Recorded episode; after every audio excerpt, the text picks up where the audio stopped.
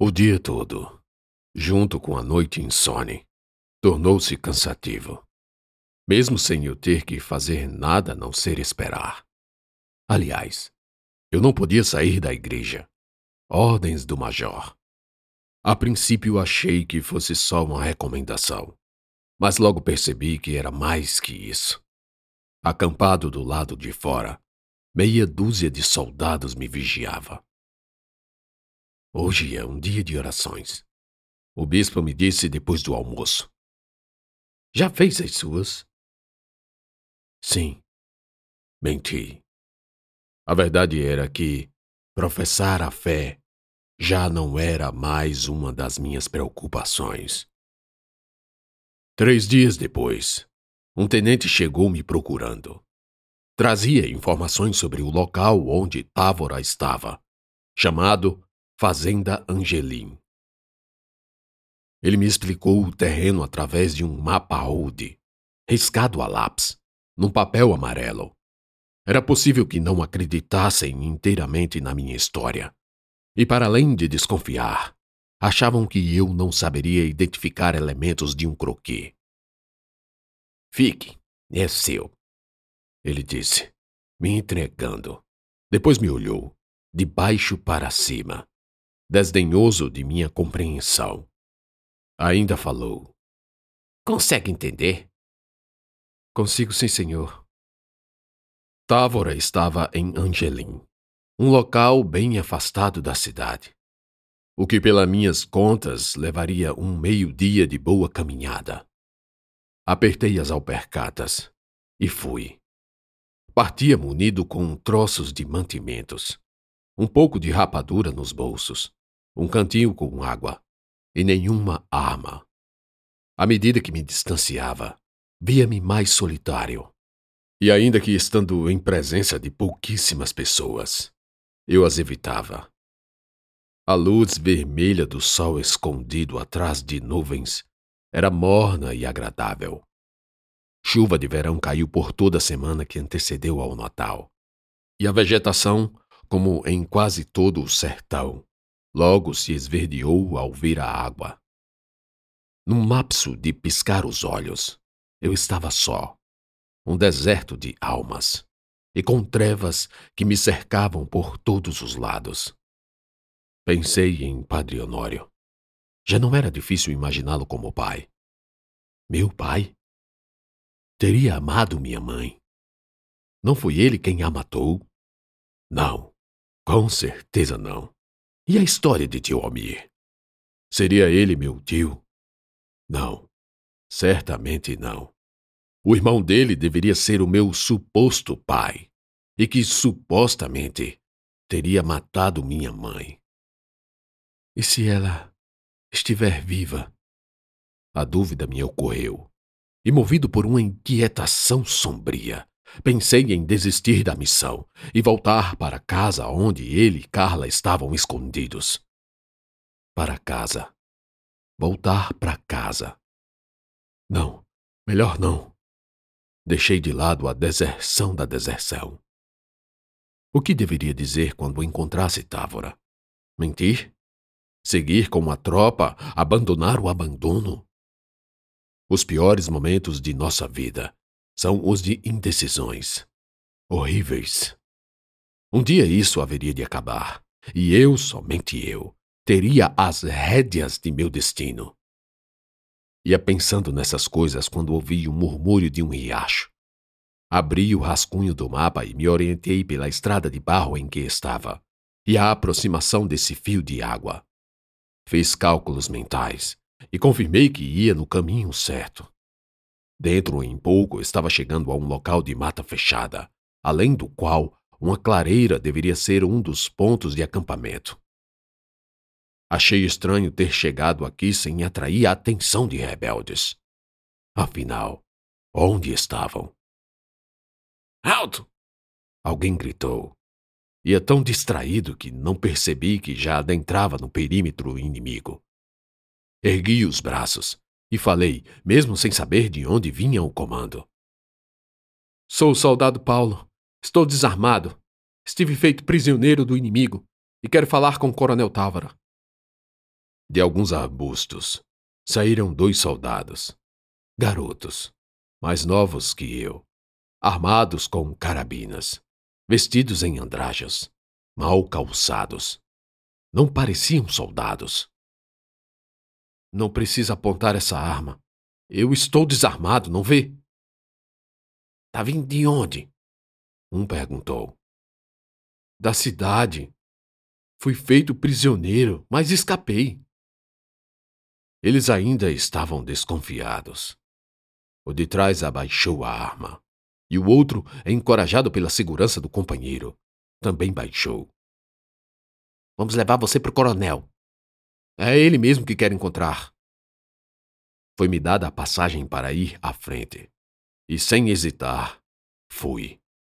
Entramos na mata fechada, e logo estávamos numa clareira, exatamente como pintado no croquis. Dali dava para ver o rio Parnaíba, a uma certa distância. Se muito tivesse, eram 30 soldados. Poucos, aliás. De alguns metros, avistei Távora. Magro, pálido, barbudo, cansado, escrevendo uma carta, sentado numa caixa de munição, tendo por mesa 2 outras caixas. — Achamos ele, coronel.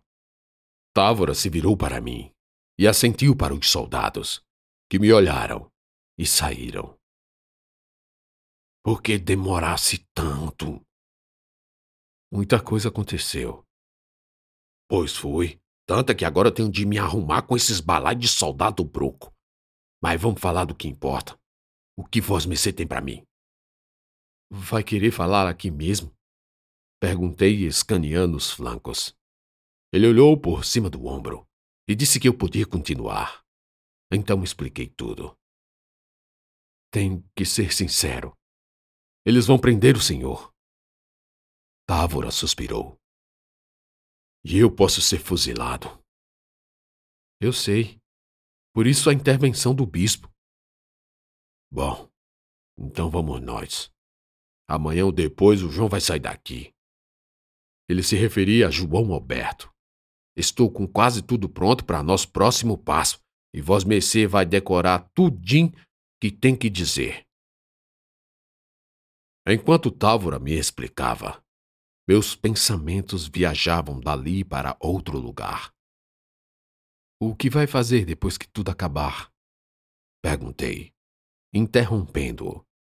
Ele parou intrigado, parte pelo conteúdo da pergunta, parte pela surpresa por notar que eu não lhe dava a atenção devida. Arqueou a boca para falar. Ia me repreender, mas caiu na própria reflexão. Enfim, respondeu que não sabia. Penso nisso depois.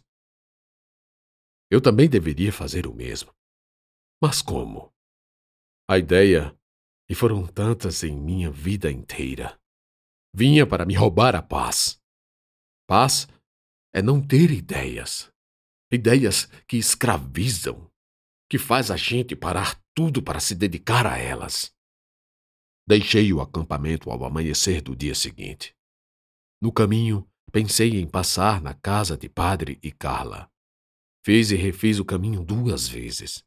Não por ter me perdido, mas por ter desistido de ir. Quando enfim decidi ir, errei o trajeto mais um bocado, até chegar na ruela. Estava tudo igual, menos a casa, vazia de qualquer pessoa. Perguntei a uns que me espiavam se um homem e uma jovem foram vistos por ali nos últimos dias. Não obtive resposta. Então retornei à igreja. Amanhã, começou a me explicar o Major Costa Araújo. Às 8 da manhã, um grupo deve fazer um ataque lá na região das Caieiras. Força total. Távora não estará lá. Vai se afastar, para depois regressar.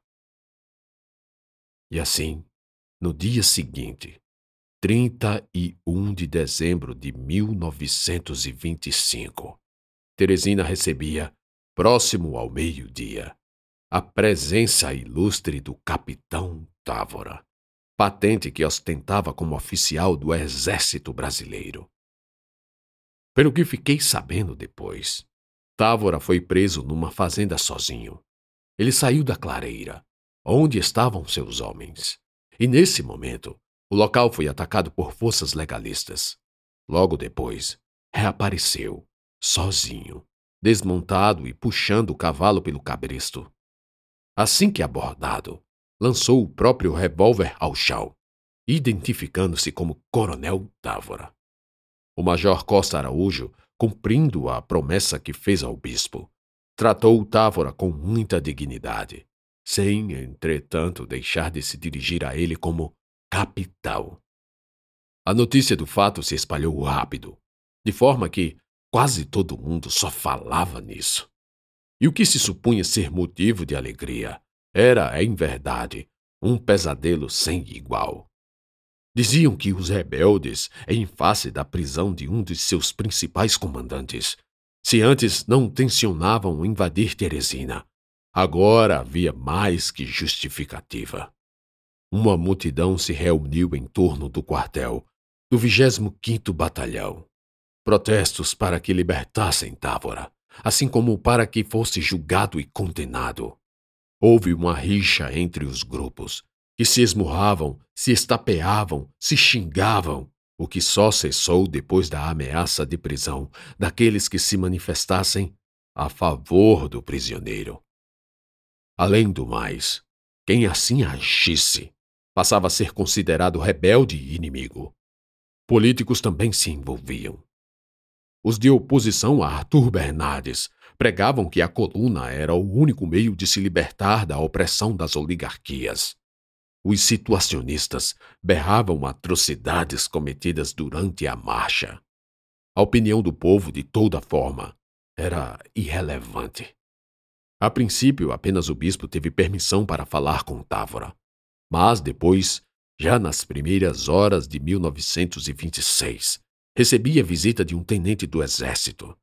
Trazia consigo a ordem para me levar ao quartel do Exército. O que eu poderia fazer? Não opus resistência e entrei num carro que aguardava ao lado da catedral. Indaguei no caminho qual o motivo da convocação, e o oficial, ao meu lado, disse apenas que o capitão Távora desejava falar comigo. Entramos pelos fundos. A bem da verdade, o clima de comoção generalizada já arrefecera mais. De toda maneira, devo confessar que senti medo, receio de tudo aquilo ser uma emboscada para que eu fosse preso também. Pior, morto. Mas logo me dei conta de que uma prisão minha não demandaria tanta formalidade. Já na carceragem, vi a cela onde Távora estava. O som do ferrolho e a abertura da tranca acordou até os grilos e baratas, apesar de o coronel já se encontrar em vigília. Acordado, aceso e abaixo da luz fraca que pendia no centro do teto. O espaço era um cômodo de 3 paredes, com 4 metros quadrados. Havia um buraco, uma torneira e um tablado de pedra coberto com um colchonete. Ele, sentado, lia a Bíblia. Entrei e fecharam a porta atrás de mim. Será que fui preso? Tornei a pensar. Então ele me olhou e disse com o livro aberto nas pernas: Querem me fuzilar. Ouvi e fiquei calado. O que poderia dizer? Eu sinto muito, talvez fosse um bom começo.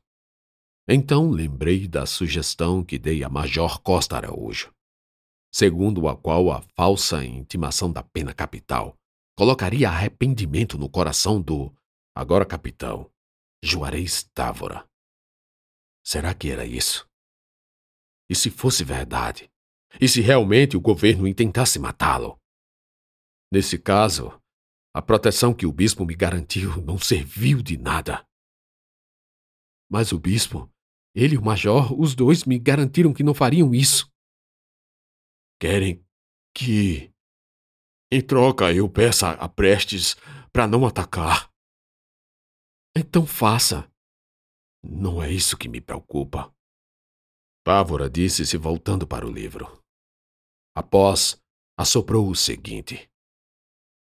Esse ataque não estava nos nossos planos. O que quer que eu faça? Sussurrei de volta. Vou enviar uma carta, que certamente vai aberta, porque não vão deixar que minha comunicação vá em segredo. Ele se levantou e se encostou em mim. Quero que vá. Fale para Carlos que querem me matar e que ele não deve deixar Teresina até que eu esteja em segurança. Pode fazer isso por mim? Sim, posso.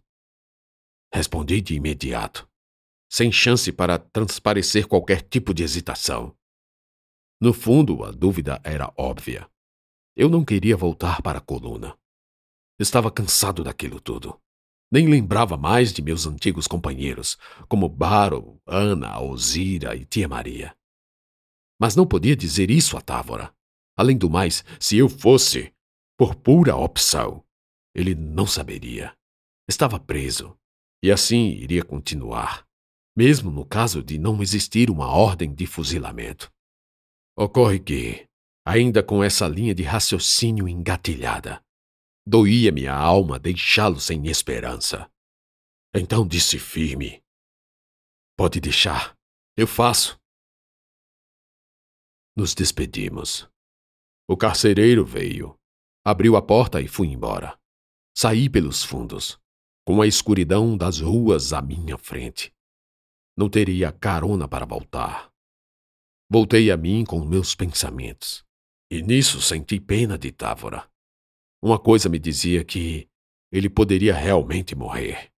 Que Arthur Bernardes o faria de exemplo, para que os outros desistissem dessa luta inglória. Prestes, de sua vez, não atacaria Teresina. Prova de que a força da coluna se esmorecia, e com ela as dos oficiais, que caíam um a um. Primeiro Kruger, agora Távora.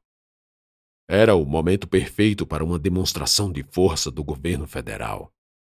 Ao dobrar uma esquina de uma rua, notei algo se aproximando em passos rápidos. Mal me sobrou tempo para cogitar o que era. Estava sendo atacado. Primeiro uma coronhada no rosto, depois mais outra pancada. E quase apaguei. Fiquei meio inconsciente, vendo vultos que se aproximavam. Me pegavam, me amarravam, me colocavam sobre um cavalo. E eu começava a ser arrastado para um dos piores momentos de minha vida.